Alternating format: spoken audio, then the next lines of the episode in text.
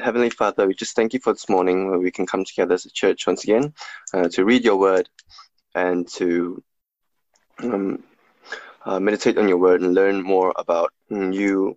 Uh, and I just pray, Lord, this morning that you speak uh, to us, that you um, open up our hearts to be receptive to um, what the sermon has to say. Uh, in Jesus' name I pray. Amen. Okay, so the passage we're reading is John chapter 19, mm, verses 31 to 42. So now it was the day of preparation, and the next day was to be a special Sabbath. Because the Jews did not want the bodies left on the cross during the Sabbath, they asked Pilate to have the legs broken and the bodies taken down. The soldiers therefore came and broke the legs of the first man who had been crucified with Jesus, and then those of the other. But when they had came to Jesus, they found that he was already dead. They did not break his legs. Instead, one of the soldiers pierced Jesus' side with a spear, bringing a sudden flow of blood and water. The man who saw it has given testimony, and his testimony is true. He knows that he tells the truth, and he testifies so that you also may believe. These things happened so that the scripture would be fulfilled. Not one of his bones will be broken. And, as another scripture says, they will look on the one they have pierced. Later, Joseph, Joseph of Arimathea asked Pilate for the body of Jesus. Now, Joseph was a disciple of Jesus, but secretly, because he feared the Jews. Uh, with Pilate's permission, he came and took the body away. He was accompanied by Nicodemus, the man who earlier had visited Jesus at night. Nicodemus brought a mixture of myrrh and aloes, about 75 pounds. Taking Jesus' body, the two of them wrapped it with the spices in strips of linen. This was in accordance with Jewish, Jewish burial customs. At the place where Jesus was crucified, there was a garden, and in the garden was a new, and in the garden a new tomb, in which no one had ever been laid, because it was the Jewish day of preparation, and since the tomb was nearby, they laid Jesus there. Uh, this is the word of the Lord. Well, good morning. Uh, welcome uh, to church. It's great to uh, have you with us uh, this morning. I wonder, what's the bravest thing you've ever done? Glamour, a women's magazine, asked a range of women from the ages of 5 all the way up to 75. They asked these women, What's the bravest thing you've ever done? And while there were some age appropriate answers like getting a bug off my leg or giving birth or have getting a divorce, there were actually a lot of similarity questions regardless of the age, like standing up to a bully, going on a roller coaster or a zip line, or facing your fear head on by by doing it. For instance, climbing up the Eiffel Tower to, to conquer your fear of heights. And of course, giving a speech and acting on stage. What's the bravest thing you've ever done? This morning, we see two extraordinarily brave men who show tremendous courage by taking Jesus down from the cross and giving him a king's burial. Well, we've been following Jesus since his arrest. He's had that sham of a trial. He's been beaten and sentenced to the cross, sentenced to death on the cross, where he will die a grueling death. And as he hanged on the cross, there was a sign above he said, Jesus of Nazareth, the King of the Jews. And he dies. We left it last week with Jesus dead. But you see, he's still hanging on the cross. And the first thing we'll see this morning is that the dead king fulfills scripture. No broken bones. Uh, follow along there from verse 31. Now it was the day of preparation, and the next day was to be a special Sabbath, because the Jewish leaders did not want the bodies left on the crosses during the Sabbath. They asked Pilate to have the legs broken and the bodies taken there. Well, it's the preparation day. Uh, and that is, it's the day before the Passover. The Passover was a, a yearly celebration where once a year God's people would celebrate and remember that God had rescued them and delivered them out of slavery in Egypt. So that happened once a year. And we see here that it's a special Sabbath. So Sabbath was a weekly event where they would remember and have a day of rest. And it was a special Sabbath because it fell in time of the Passover, that yearly event. And, and the Sabbath, well, that began at sundown, at sunset on the Friday evening. And at sundown, at that particular point in the evening, well, that is the new day. That would begin the new day for them. And so it's still Friday at this point during the day. But you see, the Jewish leaders are aware that, that the sunset's approaching, that the Sabbath will begin very soon, and so they ask Pilate to, to remove the bodies from the cross. And to make sure that they're dead, they request that the legs are broken. You see, the Jewish leaders uh, have Deuteronomy in their mind here where the, the bodies of hanged criminals will defile the land. And if they remain on a tree, uh, particularly if they, they remain on the tree overnight, you see, they're concerned that the land will be defiled by leaving Jesus on the on the cross throughout the night. And so they make this request to Pilate to take down the bodies. But as we've seen earlier, the Jewish leaders, they're hypocrites. Remember how they didn't enter Pilate's house so they wouldn't become unclean? And yet they handed over an innocent man to death. They have blood on their hands. And yet are concerned about becoming unclean. And here they're concerned about the land being defiled. You see, they're so concerned to follow the law perfectly, and yet they ignore the law where it says, but which they ignore the law that really shows that they are murderers, that they have murdered innocent man. They have blood dripping on their hands. But see, they're not concerned about that. They're concerned the land will be defiled. But you see, a hypocrite's inconsistency, well, that's never a problem. You can do whatever you want and ignore whatever you want because being an inconsistent hypocrite, well, that is that is the way things go. You see, when it came to the crucifixion, with someone hanging on the cross left to die, it could actually take several days for them to die. And while the Romans would be quite happy to, to leave someone on the cross until they died, uh, two, three, four days, as long as it took, and being left eventually for the vultures, uh, for the birds, as a great example to other people. Don't mess with us. This is what happened if you do this. But see, while the Romans were happy to leave someone on the cross for a long time, not the Jewish people. And so, to hurry up the death process, they would smash the legs with an iron mallet. Uh, you see, to hang on a cross was a a really awful, slow, and painful death. You see, as, as people hung there for, for days, their lungs would become constricted. Would really only happen after a couple of hours. Their lungs would become constricted. And so to help themselves breathe, they would, they would prop themselves up using their feet so that they could fill their lungs with air. And so to speed up the death process, well, you, you smash their feet, you, you smash their legs so they, they can't push up anymore. And so they die sooner. If we have a look from verse 33, well, the soldiers therefore came and, and broke the legs of the first man who had been crucified with Jesus, and then those of the other. But when they came to Jesus and found he was already dead, they did not break his legs. That they didn't break his legs because he was already dead. And you see, the dead king fulfills scripture. No broken bones. Because if we look here at verse 36, these things happen so that the scripture would be fulfilled. Not one of his bones will be broken. You see, the scripture that's in mind here, well, there's two really, is, is Exodus 12 and, and Numbers 9, and they're both really similar. They, they refer to the, the Passover lamb.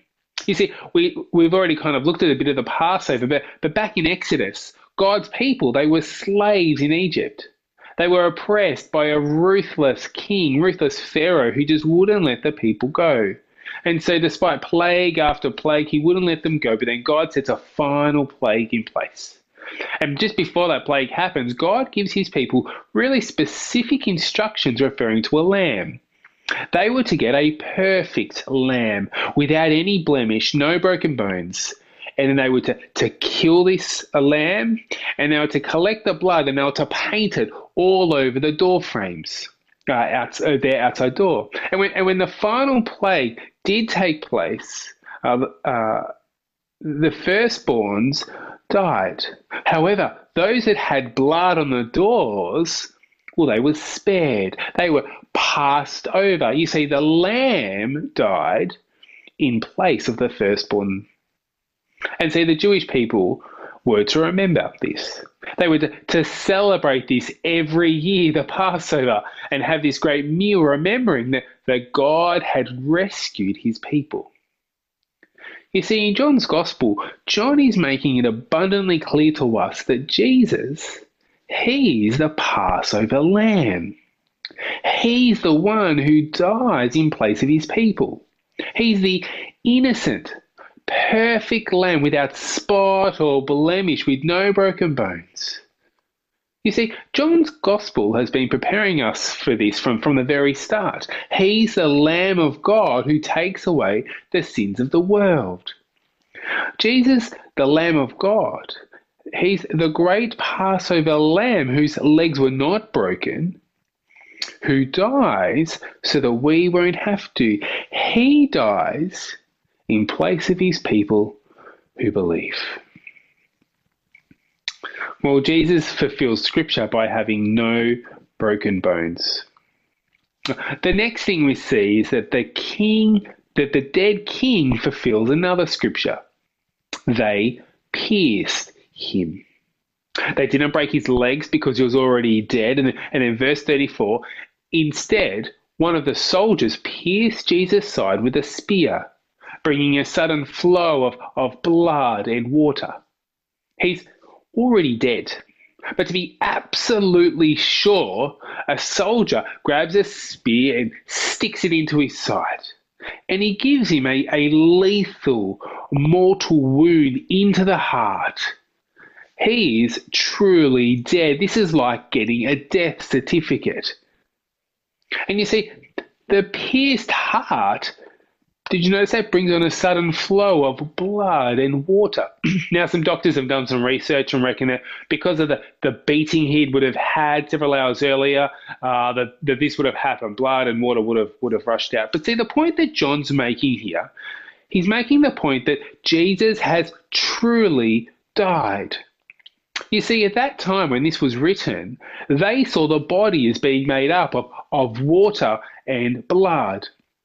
And so when they leave, and so when water and blood depart from Jesus as they come out from him, that is his life source. His life source is departing his body. It shows us that, that Jesus has truly died. That is the point he's trying to make. And this is important because we've got to remember that Jesus was God in the flesh. Remember, he's the Word become flesh. God became man. But you see, this God man, he truly died. He hasn't just fainted. He's, he's not asleep. He hasn't passed out. His heart was pierced and the life of his body drained out of him. He is truly dead. And I reckon that's the point that's going on in verse 35. You see, the man who saw it has given testimony and his testimony is true. He knows that he tells the truth, and he testifies so that you also may believe. You see, John, whose account we're reading, turns to us at this point. And and the man here, well, this is John. John John never refers to himself as, as John. He always uses these different ways uh, to, to speak about himself. But anyway, uh, John at this point he turns to us. He's kind of like telling the story, and he actually turns to us. He looks us in the face, and he says, he tells us Jesus has truly died. You see, I wonder if you remember the movie Ferris Bueller's Day Off. Uh, it was filmed in the 80s, uh, but it's actually a classic. Uh, I'm sure many of you have, have have seen the movie. Anyway, there are these scenes in the movie where where Ferris he he turns to the camera and speaks. Uh, they call it breaking the fourth wall. Uh, he turns and speaks directly to us watching the film, and he tells us about something that's kind of going on and happening in the film. And you see, that is exactly what John tells us here. He looks at us. He, he looks at us, the reader, and he tells us that Jesus, he truly died. He saw it with his own eyes. And his testimony is true. And he tells us so that we may believe. In fact, what he's written here, the, the whole account, he tells us at the end that he's written this that we may believe that Jesus is the Messiah, God, that the Son of God, and that by believing you may have life in his name. Jesus told his disciples repeatedly, I'm going to die, I will come back to life. I'm the good shepherd, he told them, who lays down his life for the good of the sheep. He would die to give them life. And you see, this is the glory that he's spoken about, that he's been working towards, where he would die for the good of the world. He would die uh, for the good of those who believe in him. You see, Jesus died because of our sin, our rebellion against God, not his own but for the sin of the world.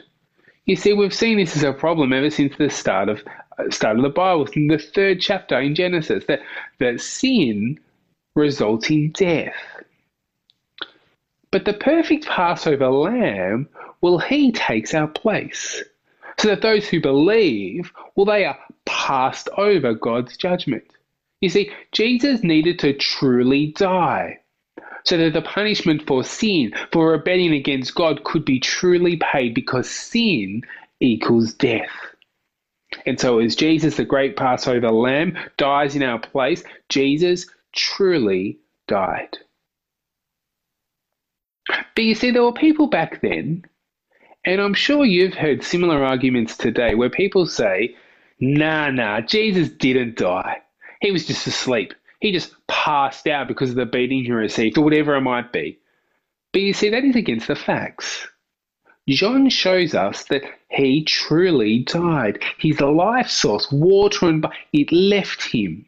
People may deny it, but they haven't looked at the facts. And you see, Jesus being pierced fulfills another scripture. Verse, verse, verse 37 uh, They will look on the one they have pierced. And this time it comes from the book of Zechariah. Zechariah is an Old Testament prophet, uh, and, and I've got the I've got the passage here for us. And I will pour out on the house of David and the inhabitants of Jerusalem a spirit of grace and supplication. They will look on me, the one they have pierced, and they will mourn for him as one mourns for an only child, and grieve bitterly for him as one grieves for a firstborn son. You see, Zech, uh, Zechariah speaks of a time when God will pour out, He will give, He will kindle within His people a repentant heart. He will lead them to repentance for what they have done. You see, they will mourn, they will grieve, they will weep because of the one they have killed. That is, the one they have pierced. And do notice here that it's not the nations who do this, but it's the, the house of David and the inhabitants of Jerusalem. These are the ones, God's own people, they have pierced and killed someone. But thanks to God, well, He gives them a repentant heart, and they mourn what they have done because of it. And as we look at the verses around that passage in, in Zechariah chapter 12, uh, we'll notice that there is the striking of a shepherd with a sword. And there's also a, a fountain that's been opened to God's people, a fountain that will cleanse their people, cleanse his people from sin and impurity. And see, John's saying this is fulfilled by Jesus. Jesus is the one pierced and killed and yet through his death will a fountain of life flows out of him that will cleanse his people of their sin and impurity. Out of him flows forgiveness and life. And you see, that's the significance of the blood and, and water flowing out of Jesus. As, as Jesus' life flows out of him like a fountain, well, it actually gives life to those who believe his word. They receive forgiveness of sins through his blood. and they receive the Holy Spirit. Remember in John's Gospel, he's told us that Jesus would give living water. For the one who thirsts and believes in Jesus, well, they will receive living water, that is, the Holy Spirit. You see, the water and blood that flow out of Jesus, it is a fountain of forgiveness of sins and eternal life. The fountain flows onto us who are humble before Jesus, who've been given a repentant heart, who truly mourn and grieve their sin, knowing that they've pierced Jesus in their sin. You see, Jesus died for all sin, that is, for yours and for mine. And so we are responsible for piercing him too. But you see, with a repentant heart, we will find forgiveness and life through trusting in him. We've seen Jesus who's truly dead, who's who fulfills Old Testament scripture, showing us that he is God's promised future king, that what he said about himself is, is seen to be true. He's also the, the Passover lamb who dies in place of his people, whose death brings forgiveness and eternal life. Well, after death, uh, one is buried. And the final thing we'll see here this morning is that Jesus gets a king's burial. I spoke about the bravest thing you've done at the start of at the start of this talk, and and what Joseph of Arimathea does next is probably braver than anything you have ever done. You see, what Joseph does takes tremendous courage. Have a look up here from, from verse 38.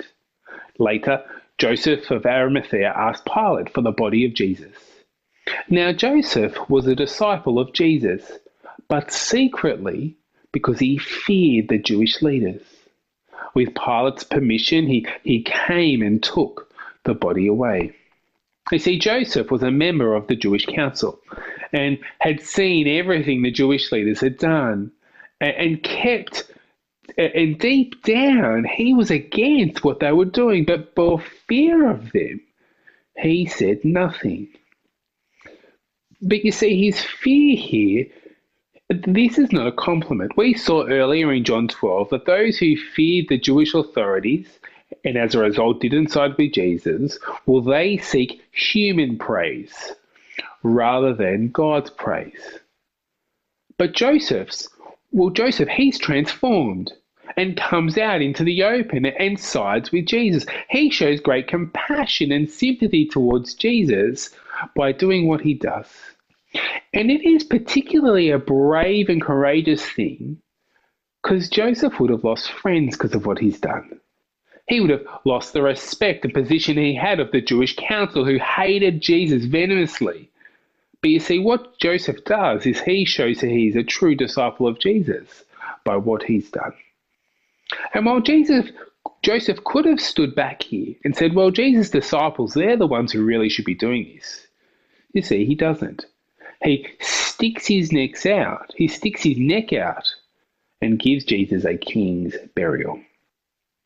But you see, he's not the only one. Have a look there at verse 39. He was accompanied by Nicodemus, the man who had earlier visited Jesus at night. Nicodemus bought a mixture of myrrh and aloes, about 75 pounds. Taking Jesus' body, the two of them wrapped it with the spices and strips in strips of linen. See, we met Nicodemus earlier in John 3, remember? He came to Jesus at night and Jesus told him, You need to be born again. But he was kind of really confused uh, by this. He didn't understand. And part of that, John was kind of showing us that because he came at night, that Nicodemus was in the dark. That regardless of, of what Jesus said to him, he would never understand. He couldn't comprehend because he himself was in the dark, represented by the night. But do notice here that, that it's not dark now. You see, he has now come out in the light. And so he joins Joseph in seeing Jesus for who he truly is. You see, they were transformed men who finally came out into the open and sided with Jesus. Nicodemus was obviously a wealthy, wealthy man.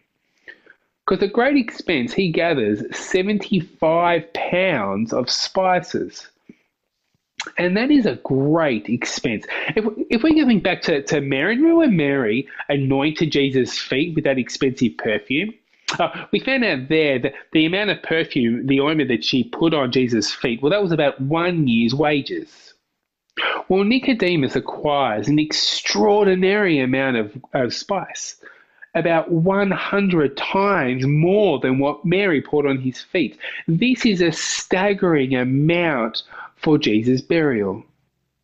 But you see, it's not an over exaggeration. There were similar examples uh, of the period where extraordinary amounts of spices were used for one's burial. And it was used to show great honor to a great king. And these two men can see Jesus being far greater than any king. Give him a king's burial. And so with sunset, uh, the Sabbath fast approaching, the sun's probably going down very soon. They place Jesus in a nearby tomb. It's out of necessity because uh, it's a new tomb. It's never been used, but really it is a it is a tomb fit for a king. Well, at Jesus' darkest hour, he's dead and all alone. Two friends come out of the shadows to side with Jesus. They're transformed men who stick their neck out to give Jesus a king's burial. They both knew what it was like to hang back and say nothing, but not anymore. And so, regardless of the effect it would have on their reputation, they side with Jesus. And I reckon that we can learn heaps from these guys too. You see, there might be times when we're embarrassed by Jesus, where we want to hide in the shadows, or in fact that we already do hide in the shadows with our friends and families who, who don't understand or, or don't truly understand what we believe. And because maybe we feel that if we sided with Jesus, we might lose everything. We might lose respect, our reputation. We might struggle in our careers and success because people might judge us because of our faith. We might be mocked openly or, or not be promoted and so we, we hide in the shadows. And while we might be attracted to Jesus because he has done some truly amazing things in his life giving death, it is good news and good news for all. But fear of others might actually drive us more because deep down we may seek the praise of people rather than seek the praise of God. And so we struggle to speak of Jesus to others. We might even say to ourselves, ah, oh, see, I'm just waiting for a better opportunity. But then we don't create them or we don't take them up when the better opportunity comes. And although we're not seeing many people physically these days, we can still hide in the shadows when we do speak to friends. Oh, what you get up to on the weekend? Oh, of course I went to church, but oh, they don't mean that, do they? No, no, no. I'll talk about this other stuff I did. I won't mention church. No, no, no. You see, these men had hidden in the shadows for fear of the Jews, but they were transformed and stepped out into the light. They came out into the open and sided with Jesus. Brothers and sisters, take courage from these men who stepped out of the shadows at Jesus' darkest hour and were willing to, to lose it all in honoring him with a burial fit for a king. May we too side with Jesus and boldly proclaim him to those around us. Well, Jesus truly died as the great Passover lamb, dying so that we wouldn't have to. And a fountain of forgiveness, of sin and eternal life flowed out of him. Why wouldn't we want to proclaim this good news to others. Well, let's pray, shall we?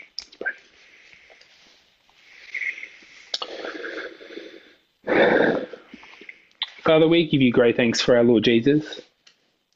We thank you that he truly died, that he truly died that we could find forgiveness of our sin and that we could find eternal life in his in his life. Next week, we'll see that he rose from the dead. And so he gives us resurrected life too when we live for Him and, and trust Him. Father, help us be encouraged by Joseph of Arimathea and Nicodemus, that we may take great courage from them too, that we may side with Jesus, that we may step out of the darkness and into the wonderful light and show that we are on His side, and that we may proclaim His good news to others too. When we feel discouraged, when we feel weak, when we feel an inability to, to do that, we pray that you would give us the great courage and boldness we need, that we may be able to boldly and bravely proclaim Christ, who gives life to all who believe. Be with us, we pray, that Jesus may be known more and more. We pray these things in Jesus' name. Amen.